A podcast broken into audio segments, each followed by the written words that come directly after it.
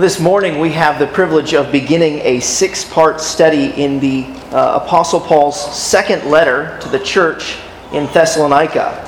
If you haven't done so, let me encourage you to go ahead and turn your Bibles to Second Thessalonians. If you're using one of the Bibles provided, you can find Paul's letter on page 989. 989. Having uh, read this letter uh, and, Paul's first letter to the, um, to the Thessalonians, in, in their entirety this past week a couple of times. I uh, just personally, I continue to be encouraged and challenged by Paul's affection for these believers in Thessalonica. He loves these people to whom he is writing. He cares deeply about them, as every pastor and teacher of God's word should. I was also encouraged by the strong and enduring faith of the church in Thessalonica. And as we'll, we'll think about in a little while, this, this church, it, it faced much affliction. It faced suffering and, and persecution. Uh, and, and, yet they stood strong in Christ. The church in, in Thessalonica, uh, however, was not perfect. Uh, they, they did have their struggles, and that's part of the reason that Paul wrote the first letter to them. It's also uh, the reason that Paul wrote to them a second time. Uh, they continued to face challenges and have struggles. The fact that there are actually two letters that addresses ongoing challenges in Thessalonica is instructive, isn't it? Christians never stop facing challenges on earth. And the same is true for, for us as a church. We will always have our challenges. But just like our brothers and sisters in Christ who, who lived in Thessalonica in the first century, we will always have our God. While God has been pleased to, to grant us much grace, uh, we, we're not a perfect church. And I have no doubt that we can learn from the strengths and the struggles of the church in Thessalonica. So I pray that God will be pleased to bless our study. And let's go ahead and begin our study. I want to begin by reading the first four verses of Second Thessalonians. So read first uh, Second Thessalonians, forgive me, Second Thessalonians chapter 1 verses 1 to 4. Paul, Silvanus, and Timothy to the church of the Thessalonians in God our Father and the Lord Jesus Christ.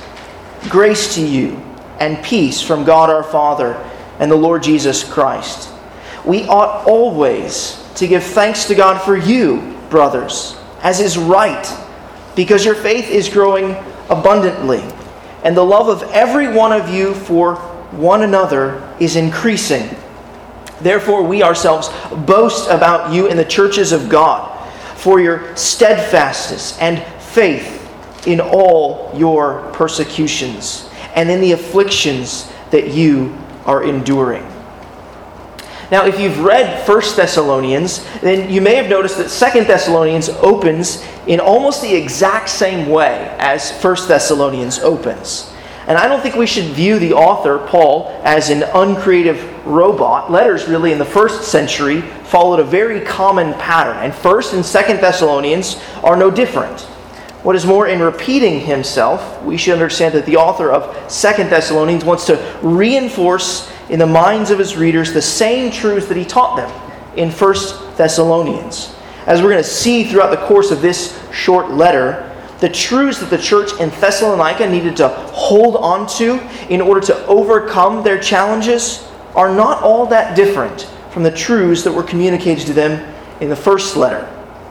In the first letter, the Thessalonians, uh, Paul was Uh, expressing to them that they were, they were concerned about the second coming of Jesus Christ, which is to say that they were concerned about his return to gather his people to himself and judge the world. So Paul wrote to them about that subject. He instructed them on it and reminded them how they were to live until Jesus returned.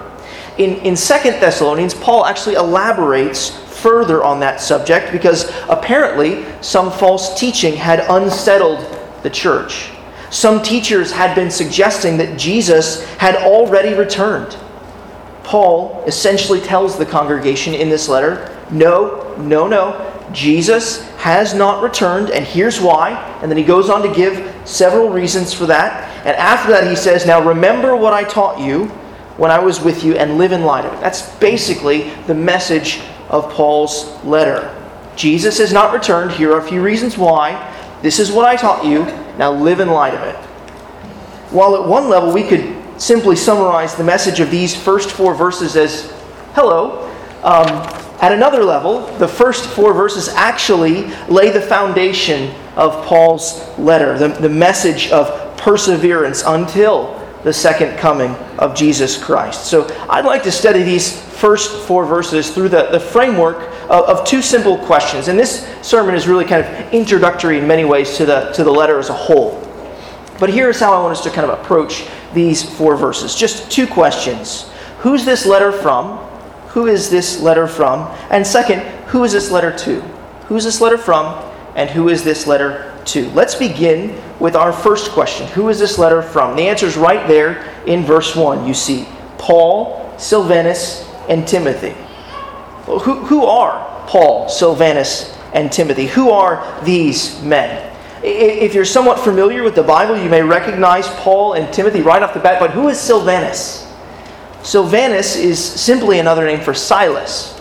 Uh, Paul appears to have called him Silvanus, and Luke uh, in the book of Acts appears to call him Silas. These three men, Paul, Silvanus, and Timothy, are fellow gospel workers and partners in ministry. Luke chronicles their journeys and ministry together uh, in Acts chapter 15 through chapter 20. In 2 Corinthians chapter 1 verse 19, we're told that these three brothers in Christ preached the gospel together into the church in Corinth. These are men who spend their lives spreading the name of Jesus Christ. They work together in this mission. But there's one who has some seniority among them, and that's Paul. So let's think about Paul. Paul, uh, he, he has a remarkable story. He first appears in the New Testament under the name Saul of Tarsus in Acts chapter 7, verse 58 though he was wicked, he was uh, something of an early Renaissance man. The, the, the, picture that we're given of, of him uh, from the beginning is that he's, he's young, perhaps only 20, that he's zealous, that he's well educated, he's a rabbi, specifically a, a Pharisee, and he's a tent maker. He seems to have happily participated in the persecution of the church in Jerusalem, even going from house to house, ravaging the church and dragging men and women off and committing them to prison. We're told in Acts chapter 9 verse 1 that he was that while he was still breathing murderous threats against the disciples of the Lord Jesus, he actually received special permission from the Jewish authorities in Jerusalem to leave Jerusalem to capture Christians and to bring them back to Jerusalem bound. Something remarkable took place between Paul's zealous persecution of the church and, and the loving letters that we read in 1st and 2nd Thessalonians. We should read about what happens to Paul. So turn in your Bibles to Acts chapter 9. Uh, if you're using one of the Bibles provided, you can find Acts chapter 9 on page uh, 917. I want us to read what the Lord did in, in Paul's life, Saul's life. Uh, Acts chapter 9, I want to read verses 1 to 6. Again, that's page 917 of the Bibles provided. Here is, here's what Luke writes But Saul, still breathing threats and murder against the disciples of the Lord, went to the high priest and asked him for letters to the synagogues at Damascus, so that if he found any belonging to the way, men or women, he might bring them bound to Jerusalem. Now, as he, he went on his way, he approached Damascus. And suddenly a light from heaven flashed around him. And falling to the ground, he heard a voice saying to him, Saul, Saul, why are you persecuting me? And he said, Who are you, Lord? And he said, I am Jesus, whom you are persecuting. But rise and enter the city, and you will be told what you are to do. From here, Saul's life was forever changed. Instead of going by Saul, he eventually started going by Paul. And after this, instead of persecuting the church, he started preaching to the church. He even started preaching in places that had no church, such as Thessalonica. So flip forward in Acts to Acts chapter 17. Fast forward to Acts chapter 17. That's uh, page 926 of the Bibles provided. In the course of his life, Paul, he went on three missionary journeys. He was basically running around to every place that he could, preaching about Jesus, about how Jesus died and rose again, and especially about how Jesus was the long awaited Messiah of the Hebrew Scriptures. By God's grace, he had a, a fruitful and productive ministry. He saw a number of churches planted and established. But sometimes he met opposition in the course of his ministry. He specifically met some opposition in Thessalonica. Paul arrived in Thessalonica in the middle of his second missionary journey, and this is what happened. Begin reading in verse 1 of Acts chapter 17. Acts chapter 17, verse 1. We'll read to verse 14. Now, when they had passed through Amphipolis and Apollonia, they came to Thessalonica, where there was a synagogue of Jews. And Paul went in, as was his custom, and on three Sabbath days he reasoned with them from the Scriptures, explaining and proving that it was necessary for the Christ to suffer and rise from the dead, saying, This Jesus, whom I proclaim to you, is the Christ. And some of them were persuaded and joined Paul and Silas, as did a great many of the devout Greeks, and not a few of the leading women. But the Jews were jealous and taking some wicked men of the rabble, they formed a mob, set the city in an uproar, and attacked the house of Jason, seeking to bring them out to the crowd. And when they could not find them, they dragged Jason and some of the brothers before the city authorities, shouting, These men who have turned the world upside down have come here also. And Jason has received them. And they're all acting against the decrees of Caesar, saying that there is another king, Jesus. And the people and the city authorities were disturbed when they heard these things. And when they had taken money as a security from Jason and the rest, they let them go. The brothers immediately sent Paul and Silas away by night to Berea. And when they arrived, they went into the Jewish synagogue. Now, these Jews were more noble than those in Thessalonica. They received the word with all eagerness, examining the scriptures daily to see if these things were so. Many of them, therefore, believed with not a few Greek women of high standing as well as men. But when the Jews from Thessalonica learned that the word of God was proclaimed by Paul at Berea also, they came there too, agitating and stirring up the crowds. Then the brothers immediately sent Paul off on his way to the sea. But Silas and Timothy remained there.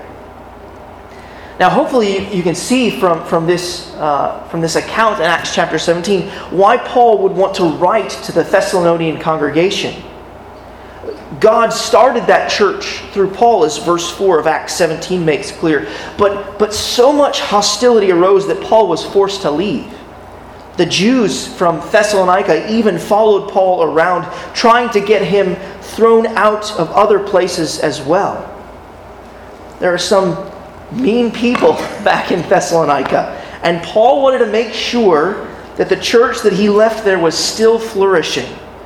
Paul's love for God and for the church motivated him to write 1 Thessalonians and 2 Thessalonians. Paul uh, likely wrote his first letter to the church sometime between 49 and 51 AD, and uh, not long after he was thrust out of the city, as we read about. And his second letter, the one that we're studying together, was probably written not long after the first, perhaps sometime between 50 and 51 AD. So go ahead and turn back in your Bibles to Second Thessalonians. That's page 989 of the Bibles provided. Second Thessalonians. As I've been hinting at, Paul is, is uh, most likely the main author of this letter. Uh, while the letter does open with a combined greeting and prayer, we greet you and we give thanks. By the time you get to the middle of chapter 2, Paul starts interjecting himself into the letter from time to time, saying, I. We see that in chapter 2, verse 5. If you were to flip over a page or two to the end of this letter, uh, you will see that in 2 Thessalonians chapter 3, verse 17, Paul says this Paul, uh, I, Paul, write this greeting with my own hand. This is the sign of the genuineness of every letter of mine. It is the way I write. This clue it tips us off to the possibility that Silas or Silvanus or Timothy were perhaps scribes who helped physically kind of write out this letter for Paul, except for that final greeting, which Paul wrote in his own hand. Now, before we go on to kind of consider the other names of the men who appear here, we have to pause and reflect on the wonderful power of God in bringing Paul to himself and using him for his glory. You know, sometimes we're tempted to think that a, a certain family member or friend or even, uh, or even an enemy is beyond the reach of the gospel. But, brothers and sisters, we must take a lesson from Paul's life. No one is beyond the reach of God. We ought not to give up on anyone. Rather, we ought to lovingly pursue everyone. Children, youth, young adults, I especially want to encourage you to take encouragement from God's work in Paul's life. I wonder if you ever feel or think that you're the worst sinner, that you're the chief of sinners. Did you know who else thought that? Paul. Paul thought that about himself. That's what he said about himself in 1 Timothy chapter 1 verse 15. That is who God saves. He saves the worst. So, so run right to him and ask him to save you. Ask your parents or a mature Christian friend tonight or, or later this afternoon about how they've seen God powerfully work in their lives and in the lives of others. A- ask your parents or, or a friend to share with you the story of how God powerfully saved them or a friend or a family member they knew. That would be a great way to spend uh, this afternoon or this evening rejoicing in God's power to save and remembering who He has saved. Do you know who else believed in God's power to save? Silvanus. Uh, that's why he joined Paul in the work of preaching the power of the gospel. Silvanus, in his later years, according to 1 Peter chapter 5, verse 12, was a faithful brother who also served as uh, Peter's amanuensis, or his scribe. Um, as I mentioned earlier, Silvanus was also known as, as Silas. Uh, at least that's how Luke referred to him in Acts. In his early years, he was the leader of the young church in Jerusalem. In Acts chapter 15, verse 22, we're told that he was chosen by the leaders of the church of Jerusalem to accompany Paul and Barnabas to Antioch to deliver a letter of encouragement in the faith. A little, little later in that chapter in Acts 15, we're told that Silvanus was also a prophet which means that he not only uh, delivered a letter of encouragement to the congregation at Antioch, but that he also powerfully proclaimed, he spoke and preached uh, God's word of encouragement in the faith too. Silvanus' partnership in ministry with Paul was extended when Paul began his, his second missionary journey. Paul uh, he, as, as you may know, he was often in trouble. He was often in prison and beaten. And it seems that Silvanus actually shared in some of that with Paul. Uh, Silvanus was imprisoned with Paul in Philippi when Paul was uh, when Paul cast out an evil spirit of a, of a slave girl. Uh, that apparently angered her owners, those who were oppressing her, and Luke tells us that he was beaten along with Paul, having been afflicted with many blows. You would think that this would be a discouraging time for these two missionaries and church planters, but that night they started praying and singing hymns in their prison cell, and suddenly there was a great earthquake, so that the foundations of the prison were shaken, and immediately all the doors were opened, and everyone's bonds were unfastened. And a prison guard at that time, he was about to commit suicide when Paul and Silvanus ministered to him. And ultimately, he and his whole household came to faith. His partnership in the gospel in Philippi, uh, the Lord seems to have used to establish a church there. And from, from Philippi, Silvanus moved on with Paul to establish the church in Thessalonica. Silvanus, uh, no doubt, joined with Paul in expressing his sincere love for the congregation in Thessalonica. In, in reflecting on Silvanus' life and ministry, two things stand out to me uh, about this man. First, he was, a, he was a partner with Paul. And that meant suffering right alongside him. And that's instructive, isn't it? That, uh, that Paul never went, at, kind of went out alone. Uh, he had a partner, several partners often in ministry. Uh, anyone who's been in pastoral ministry for, for any length of time will tell you how important it is to have friends in the ministry. And this is true, but it is also true for those who are not in pastoral ministry.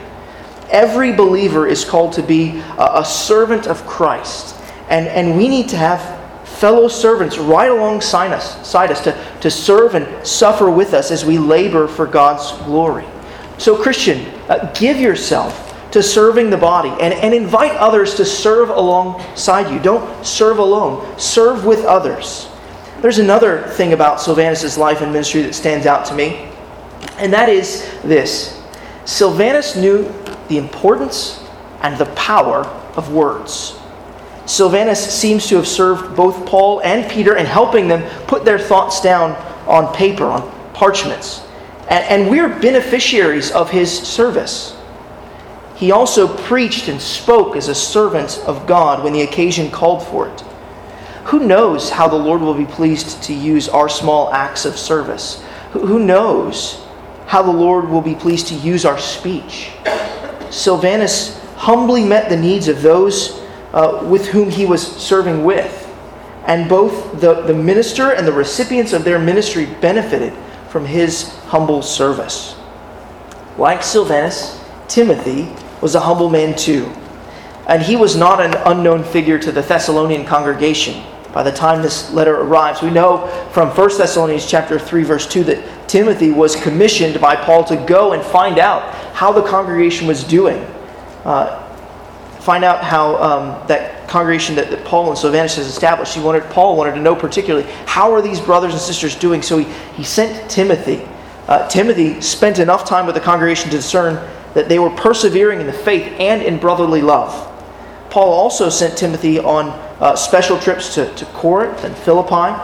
I think that this speaks well of Timothy's spiritual maturity and discernment as a young man.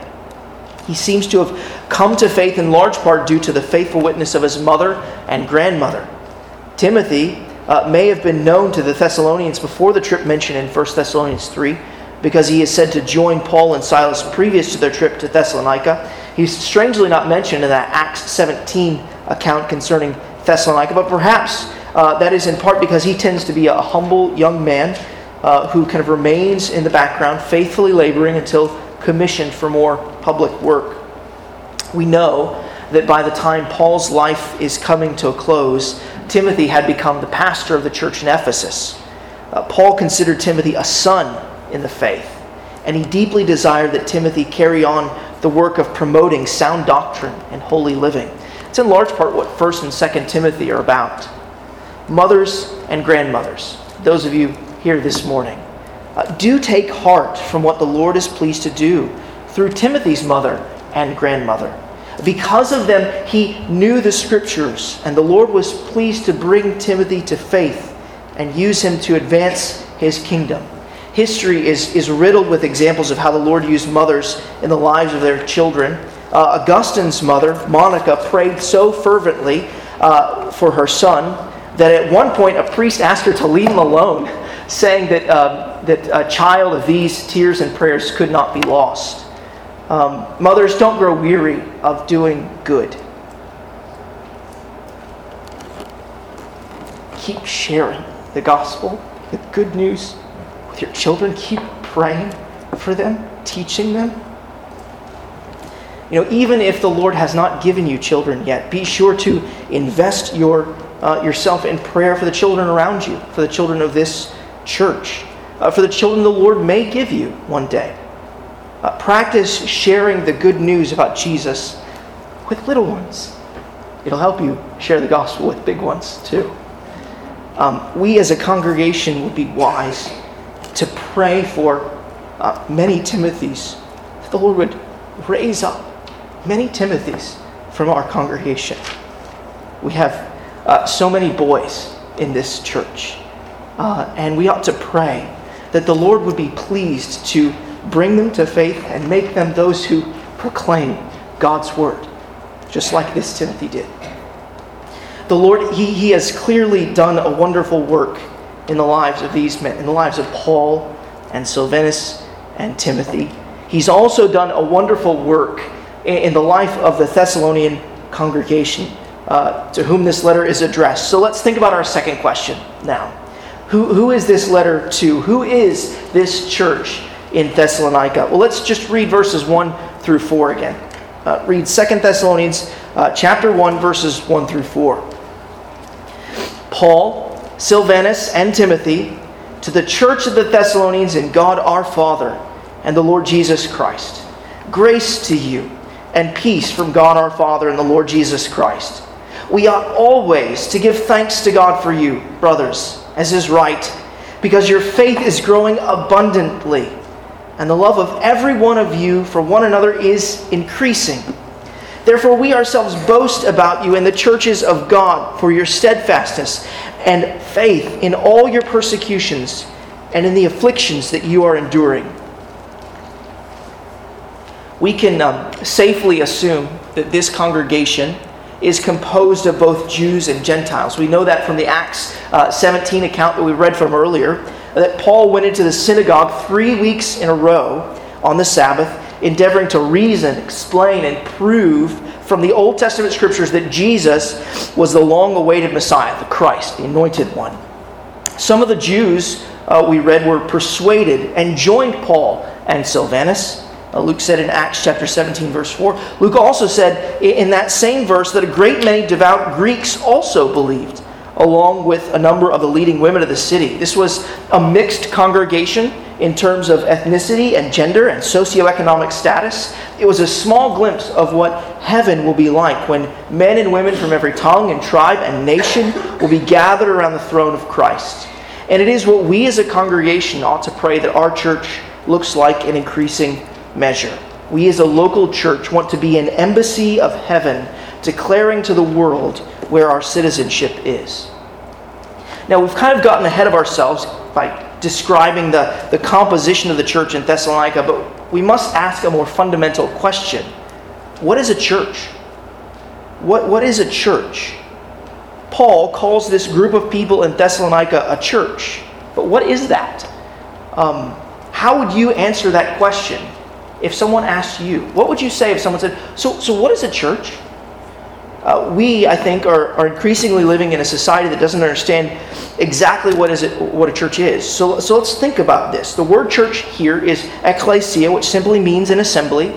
In the Septuagint, which is the Greek translation of the Old Testament scriptures, uh, this word church is used to describe the people of Israel when they gathered or when they assembled together to worship God. So, most simply and fundamentally, a church is a gathering of believers who rightly worship God. Now, the, writers of the New Testament have gone to great lengths to describe how churches come into being. Uh, Paul tells us, for example, in Romans chapter 10, verse 17, that faith comes by hearing the word preached. People come to faith in Christ by hearing Christ centered preaching and teaching, which is what Paul did in Thessalonica. And then when people hear this, they begin to identify with Christ in baptism. That is where they publicly profess that Jesus lived and died and was raised from the grave for their sins. Furthermore, baptism is where they display that Jesus is their Lord by obeying his commands to be baptized. Uh, the book of Acts also portrays baptized believers as celebrating the Lord's Supper together. In the supper, uh, they proclaim that they believe that Jesus lived and died and was raised from the grave. This is what a church is it is an identifiable group of sinners gathered by the right preaching of God's word who celebrate the ordinances, baptism, and the Lord's Supper. Let's think a little more specifically about this particular church in Thessalonica now. We've considered the church's physical makeup from the book of Acts, uh, but Paul's letters, both 1st and 2nd Thessalonians, tell us something of the spiritual makeup of this congregation.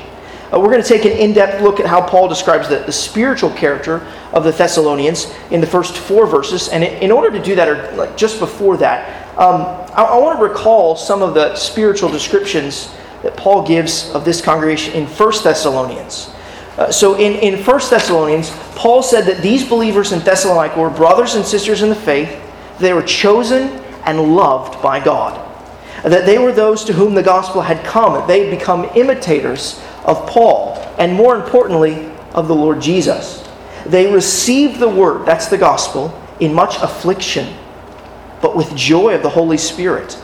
They were an example to the churches in Macedonia and Achaia. They boldly sent the word out, and knowledge of their faith, Paul said, was spreading across the region. By God's grace, they turned from idols to serve the true and living God. And in hope, they were waiting for the Savior to come from heaven and deliver them from the wrath to come. That's how Paul describes this church in chapter 1 of 1 Thessalonians. It's an amazing chapter. We don't have time to do that with the rest of the way through uh, 1 Thessalonians, but I, I hope you see uh, this point from that description that this is a church that Paul loved. It's a church that was loved by God, and a church that loved the members of its body, and a church that was in need of love. The first four verses of 2 Thessalonians also give a good description of how the Thessalonian congregation was doing spiritually. I'm amazed at Paul's description of, of this church just in these few verses. Just how consider Paul describes the love that they have for one another in verse 3 there. Everyone has this love for everyone else in this church, and it's increasing, it's growing. No wonder Paul gives thanks to God for the love that they have for one another. Paul's language even suggests that he is he's duty bound to give thanks. It would almost be wrong for him not to give thanks to God for the love that they have for one another. This should be encouraging and challenging to each one of us. Interestingly enough, in 1 Thessalonians chapter 1, verse 3, Paul said that this church they labored at love. I trust that we recognize that labor is exactly what love requires. Love takes labor. Love sacrifices and gives of itself. It labors to see another grow and prosper and builds up. Love looks to the interests of others. How are you doing at laboring at love? It's, it's very easy to love ourselves, but we're called to love God and love others. Pray and ask God to decrease your love of self and increase your love for Him, your love for others, your love for your brothers and sisters in the church. Let's pray that we would be marked by increasing love, just as the Thessalonians were. The church in Thessalonica was also a church that was in fellowship with God. And here I just want to meditate for a moment on that little word in in verse 1. Uh, it says something significant about this church. Spiritually speaking, the church of Thessalonica had been brought into being by God the Father, by the power of God the Father and the Lord Jesus Christ. Still, there's more. Um, for positionally speaking, the church in Thessalonica is in God our Father and the Lord Jesus Christ. What Paul means here is that they are in fellowship with God, or better yet, in union with God the Father and the Lord Jesus Christ. The phrase in Christ is, is one of Paul's favorite phrases to use. And here we're seeing a variation of that favorite phrase. In Colossians chapter 3, verse 3, Paul tells us that Christians, as Christians, our lives are hidden with Christ in God. And in, Jesus told us in John chapter 15, verse 4, that we're to abide in him. When we place our faith in Jesus, our lives are hidden with Christ in God. In other words, when we place our faith in Jesus, we receive all of the credit and benefits of Jesus' redemptive work. And that is because our faith brings us into union with Jesus Christ. We are grafted into the vine, we remain in the vine. We are given life and draw life from Jesus Christ from start to finish. This church, the church in Thessalonica, and our congregation are in fellowship with the Lord Jesus Christ. And since we are in fellowship with the Lord Jesus Christ, we are also in fellowship with God. This is intimately related to what Paul says about grace and peace there. You'll notice in verse 2. Paul's statement of grace and peace to the Thessalonian church in verse 2 may be kind of a wish. Uh, it, it might be a statement of fact or even a prayer. It can be used kind of in all those ways. My guess is it's actually all three. God's grace and peace have come to them God's grace and peace is sustaining them. And God's grace and peace will continue to sustain them in the midst of these persecutions and afflictions they're facing. God's grace is his unmerited favor, undeserved favor towards sinners. And peace is the cessation of war and conflict. with God. The reality is, is that grace and peace can only come from God, our Father. And they do come from God. And they go out to those who are in fellowship with God. Now, if you're here this morning and you're not a follower or believer of the, of the Lord Jesus Christ, you might think that what I just said is, is strange, uh, perhaps even absurd. Uh, do you think it's strange or absurd that people can be out of fellowship with God? Or that, that people can actually be at war with God? Do you think it's strange that there are sinners in this world? As strange or as absurd as it might sound, it's true. The, the Bible tells us the hard truth when it says that all have sinned and fallen short of the glory of God. The truth is, is that we're liars and thieves. We're idol worshippers and mental adulterers. We commit murder in our hearts, and we're dishonest with what God has given us. We're, we're, we're discontent. We do all these things, think all these things, because we are at the center of our lives. Just like our first parents, just like Adam and Eve, we've all been made by God. But we've all decided to live our own way rather than God's way. And that's what the Bible calls sin. Sin makes us rebels and enemies against God, brings us into enmity with Him and at war with God. In other words, we're at war and out of fellowship with Him, and we need peace with Him and to be brought into fellowship with Him.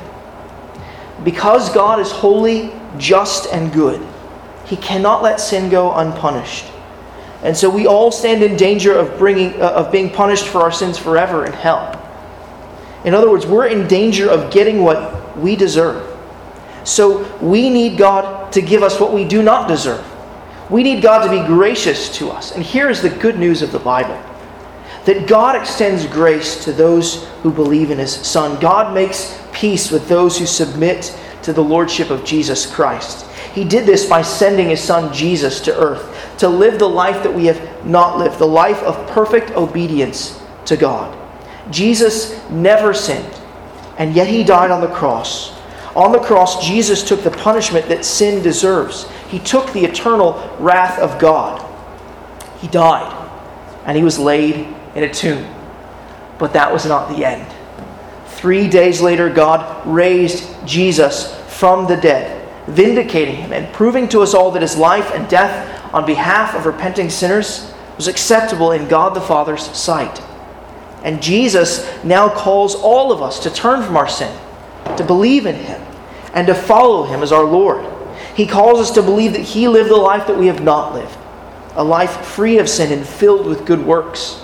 He calls us to believe that Jesus died the death that our sins deserve, that he was punished in our place so that we might have peace with God.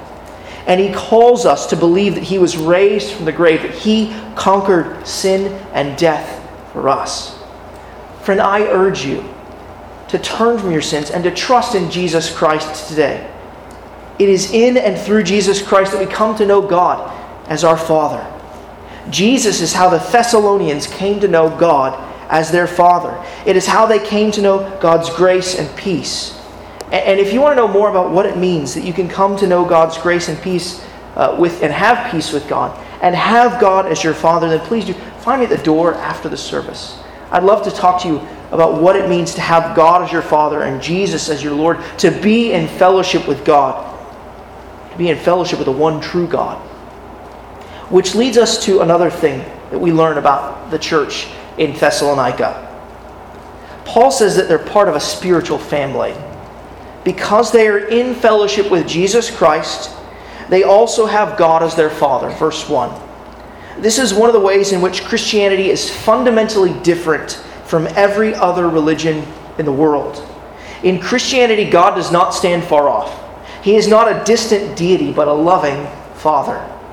What is more, He is a Father that loves and so creates a family through adoption.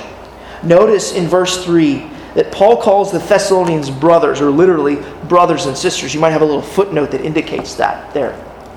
I wonder how our relationships in the church would change with one another if we viewed our connections with one another through the lens of family. In our culture, we, we hear and even make uh, statements like blood is thicker than water, or, well, well, that's just something you do for family. Uh, these statements are a way to express our, our loyalty and commitment to our family. Uh, family members are those you drop everything for, rearrange your schedule, and sacrifice for. Family members are those you, you serve and love because there's a fundamental connection that you have with one another. You have a history together. Brothers and sisters, we are a family united by the blood of the eternal Son of God.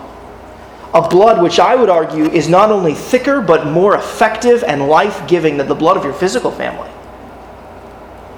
We have been adopted by our Heavenly Father, and we have a history together that reaches back from before the world began. Paul, in Ephesians chapter 1 verse 4 said that believers were chosen in Jesus Christ from before the foundation of the world. Do, do you think of your fellow church members as family? They are. So, so how, how should your life change because of that reality? How should your priorities and loyalties change because of that reality? How, how should your schedule change because of that reality? How should your prayers change because of that reality? Uh, we need to embrace this reality of family and live out God's design for us as a church. These verses also teach us that this spiritual family was a church that was full of faith. One of the reasons that Paul gives thanks to God is because of their faith. Paul even says that it is good and right for him to give thanks to God for the faith of the Thessalonian church. Uh, we, we should give thanks to God for the faith of our fellow believers. The, the Thessalonians' faith was growing abundantly. And this is astounding because, as verse 4 makes clear, they were facing persecutions and afflictions, they were suffering. And the reality is, is that Jesus told his disciples that they were going to follow in his footsteps. All who call themselves followers of Jesus Christ will suffer in some way. Following Jesus doesn't remove suffering, it sometimes brings it. We don't ask for it, but that's what it means often to follow the Lord Jesus Christ. And He gives His people faith to persevere amidst persecutions and afflictions and suffering. You know, we, we often fear suffering for the Lord. But let me encourage you to read, read the New Testament and, and look for examples and instances of when suffering is mentioned. And I think that you'll see that where true believers suffer, their faith grows and flourishes. Uh, a number of Christians have, have recently uh, said to me, I'm, I'm afraid of where things are going in our society. Uh, and I, am afraid that, that Christians are going to, to suffer. And, and I can understand that fear, and I don't think it's necessarily unfounded or unreasonable. However, from the pattern that I see in the Bible, for those who are truly in Christ, suffering will only lead to stronger faith. And, and if there's anything that the church needs right now, it is a stronger faith in God. Again, we, we, don't, we don't need to ask God to suffer, but we don't need to fear suffering either the Lord will only make his people steadfast in faith through it. Paul, he boasts of the steadfastness in the faith among other churches. Steadfastness is a kind of um, it's a kind of remaining in place even though there's kind of fierce opposition. So you can think of those reporters, those weather reporters who go on camera during the hurricanes and they're grabbing onto some balcony or some palm tree or something and standing in the wind and trying to stay in place and giving a report. I have no idea why they choose to do that, uh, but they do. Um, but that's what's kind of going on. This is what the church in Thessalonica has done and what Paul is boasting about. They've, they've kept their feet firmly planted in the faith, trusting God. And even, even though a number of people in their city were after them, persecuting them, tempting them, and telling them that the day of the Lord had passed them by. I, I wonder if you see why it's important for Paul to actually boast about their steadfastness in the faith and all their persecutions and afflictions that they were enduring. Do you see the actual importance of Paul boasting about these Christians and their steadfastness? It was important for other churches. it was important for Paul to boast among the churches of God about the Thessalonians' perseverance because it would encourage those local churches to persevere in the midst of their afflictions and persecutions. It's encouraging to hear about our brothers and sisters in Christ persevering in the midst of hardship. It's, it's a reminder to us of the faithfulness of God. This is part of the reason that we pray for other local churches in our pastoral prayer. It is right for us to give thanks to God for the steadfastness in the faith, for, for their steadfastness. It's an encouragement and a reminder to us that God is at work, not just in our congregation, but in churches all around the world. But it was also important for Paul to tell the Thessalonians that he was boasting about them. And this is where I want us to conclude. Why would it be important for Paul to communicate his joy about what the Lord was doing in the lives of the Thessalonians. Why would it be important for him to say that to them? Well, wouldn't this give them a big head? Well, no. No, it wouldn't give them a big head. Paul wasn't puffing them up, he wasn't flattering them. In 1 Corinthians chapter 1 verse 31, Paul said, "Let let the one who boasts boast in the Lord." And here he is boasting in the work that the Lord has done in the lives of the Thessalonians. Indeed, it is right for him to do so we as Christians should abstain from flattery. But we should give ourselves to pointing out evidence of grace in the lives of our fellow believers. We should look for God's good work in each other's lives and point that out to each other. The Lord is often pleased to use that encouragement to keep growing us in that grace and laboring at that love that others see in us. The Thessalonians needed to be reminded that God has sustained them through their persecutions and afflictions because they needed to continue to remain steadfast in the face of suffering. This encouragement would be part of the means that God would use to encourage them to remain steadfast in the faith. And the same is true for us. Our faith is energized. We are encouraged to persevere, not when we remember our own strength, but the strength that God has displayed through us. As a church, we want to pray that God our Father would give us a love that is rich and a love that labors. He would give us a fellowship that is deep, a familial connection that is genuine, and a faith that endures. Let's pray for that now. Let's pray together.